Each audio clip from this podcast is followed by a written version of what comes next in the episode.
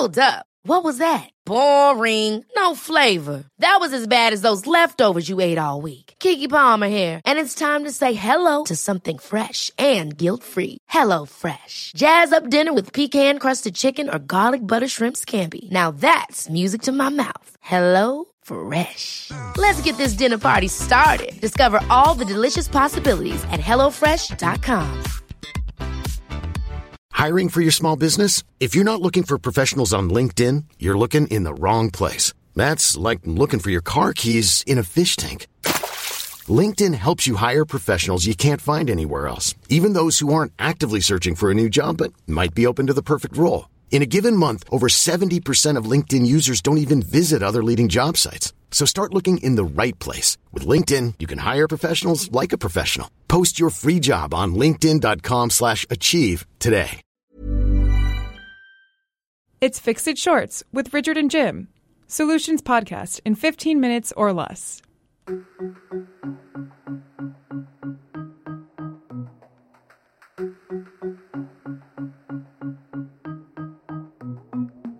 Richard, it seems like a lot of our shows lately have dealt with kids in some way, whether it's uh, about play dates and the role they play in society, or, or freedom for kids, or how to improve high schools.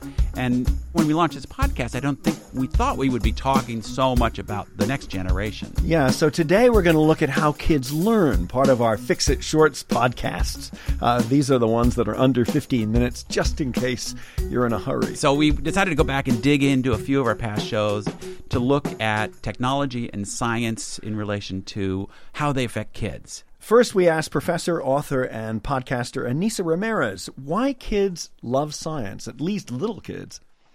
First of all, we all start off as scientists. We all start off curious. If you look at a four-year-old's hands, they're completely dirty because they're, you know, engaging with the world. But then something happens. So school happens, and we forget that we were curious beings, and we feel like we need to worry about what we get on a test, and we don't really think about understanding. We think about just making sure that we regurgitate the right answer.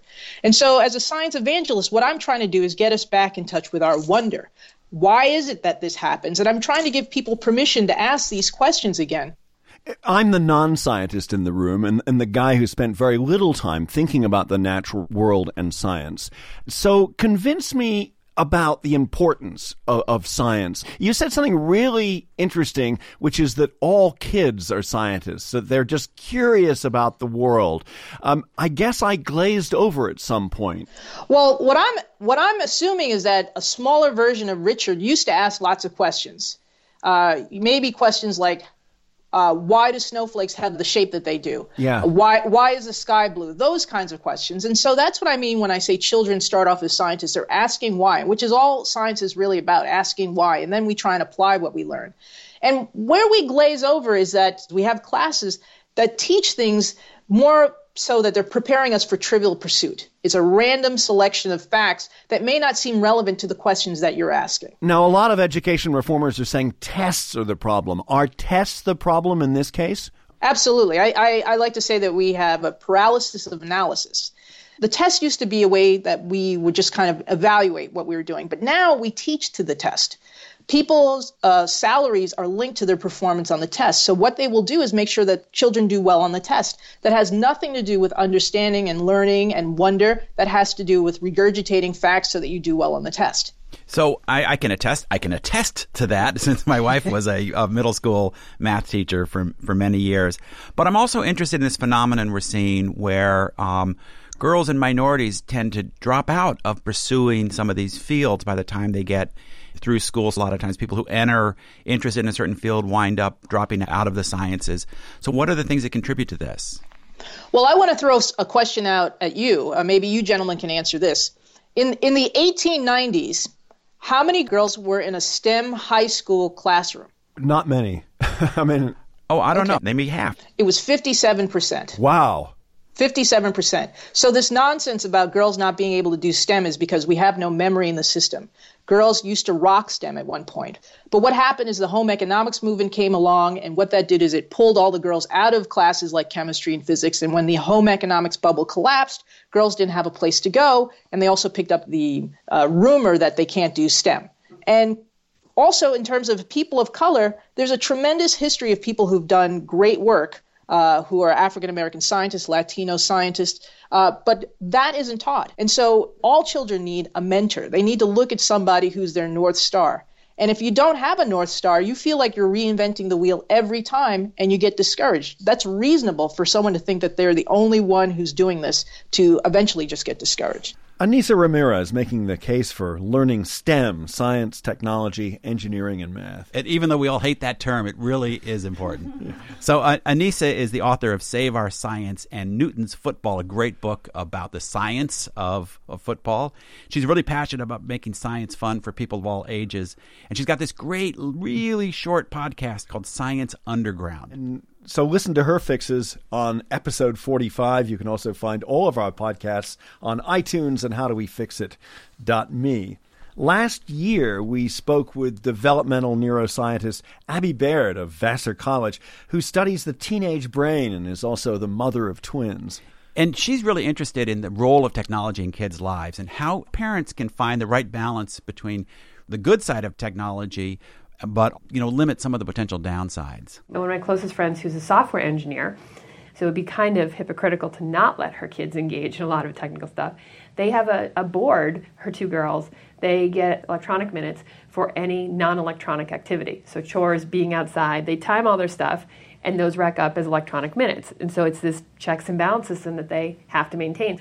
And I've watched them both like go literally walk around in the backyard for 45 minutes so they can go in and play. But they go walk around for 45 minutes. So that's one family's way of coping with it. And I right. think it's important to find that balance. So you rake the leaves for 15 minutes, then you go and play a game for half an hour. Sure. Steve Jobs had very little technology in his house and really discouraged his kids. And a lot of leaders in the tech industry turn out to be somewhat on the conservative side. So they're not technophobes. Um, it's their business, but but they remain sort of uh, old school in terms of their sense of what's what's best for kids and well, one of the things when I, I heard that one of the things I actually really, really wanted to know was maybe he may have been doing something very smart, which was um, waiting to make it more of a curiosity so that it's not a um, something they're completely accustomed to. Because one of the things that really enhances learning at any age is the idea of discovery. And so, if you've always grown up with a super programmed, high tech world, these things aren't terribly exciting to you. Whereas if you hit adolescence when your brain really starts to learn about the world and think in abstract ways and think in very, very novel ways, if that's the first time you're exposed to a lot of this stuff, it's going to be extra exciting. And so he may have been actually giving his kids a turbo boost by not holding off forever, but by creating something that's really like, hey, look at this at the right time.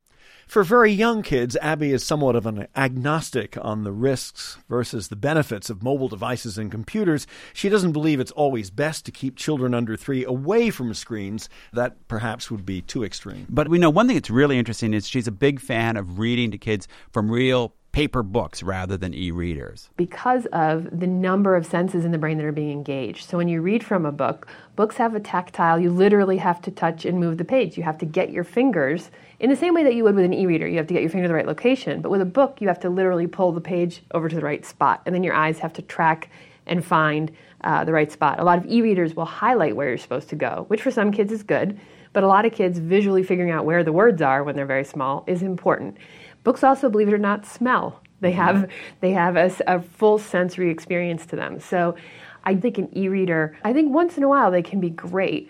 But the idea that they would replace books, I think, would be a very bad idea. And it's not just things like reading or human interaction. Don't kids need to spend time, you know, picking up blades of grass and learning that that kind of tactile, physical, three-dimensional experience of the world? Absolutely. Um, my my six-year-old son the other day built a very interesting primitive bow and arrow with um, a vine, a stick, and he was using pine cones um, for the arrows, which were actually kind of great because pine cones, you know, have natural hooks on them, so he could hook them anywhere. Now the vine had no elasticity, so mechanically this was a complete flop. But watching him engage in this, all I kept thinking was like, all right, keep going, keep going. like you'll get the fundamentals of it. So I don't think there's I don't think there's an app that could actually do that for him. But watching him do that, if he wanted to engage in an app later in the afternoon, my mind would have been at ease. You know, sometimes we try to give our kids way too much to do, too much structured play, too many organized activities. We've heard about that from Lenore Skenazy and Tamara Mose in other shows. And Abby in this show makes the case for boredom. Boredom. What a concept. We hope you're not experiencing it right now.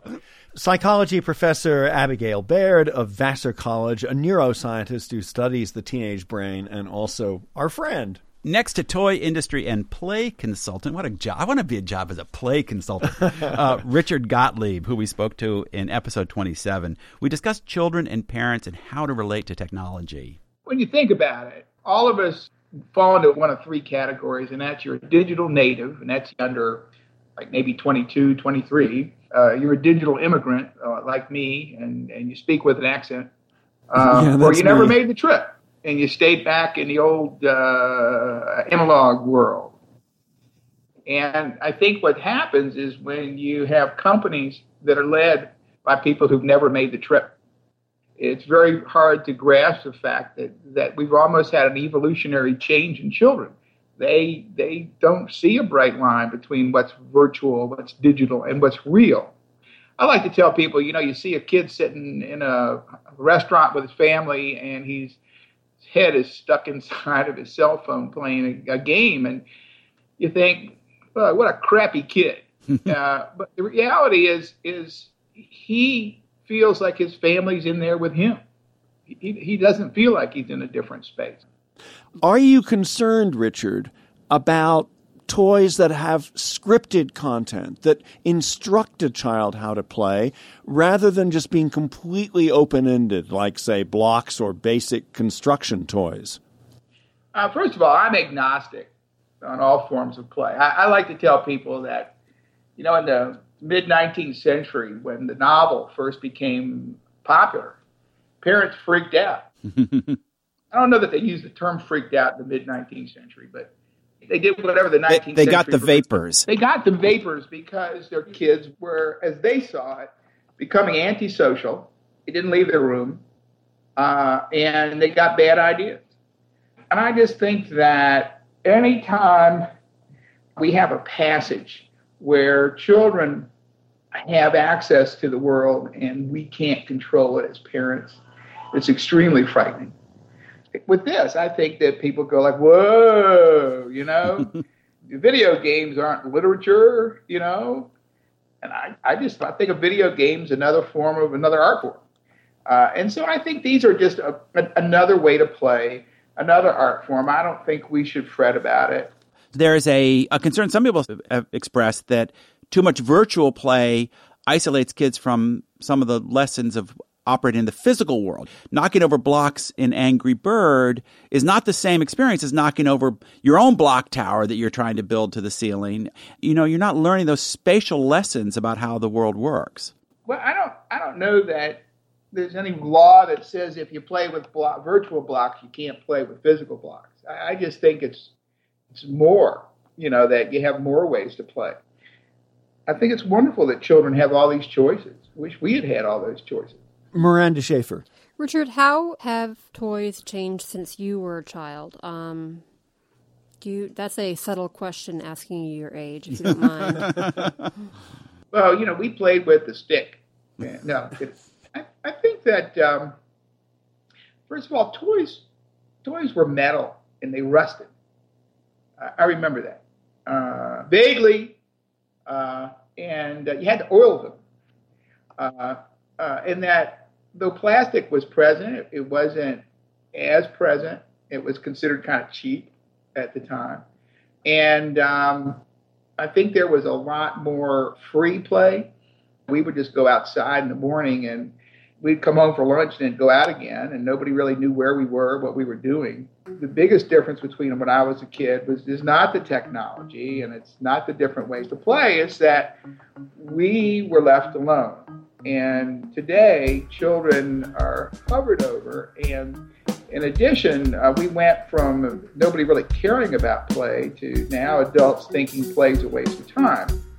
Richard Gottlieb making the case for free time and unstructured play as a form of discovery about the physical world and ourselves, where we learn the lessons of life. Yeah, we really have to get Richard back for another show. Yeah, absolutely. Fix It Shorts, produced and edited by Miranda Schaefer, engineered by Denise Barbarita. Our shows are made by Davies Content. If you'd like to make a podcast, go to daviescontent.com. That's the first time you've you've made that announcement. Mm-hmm. Thank you.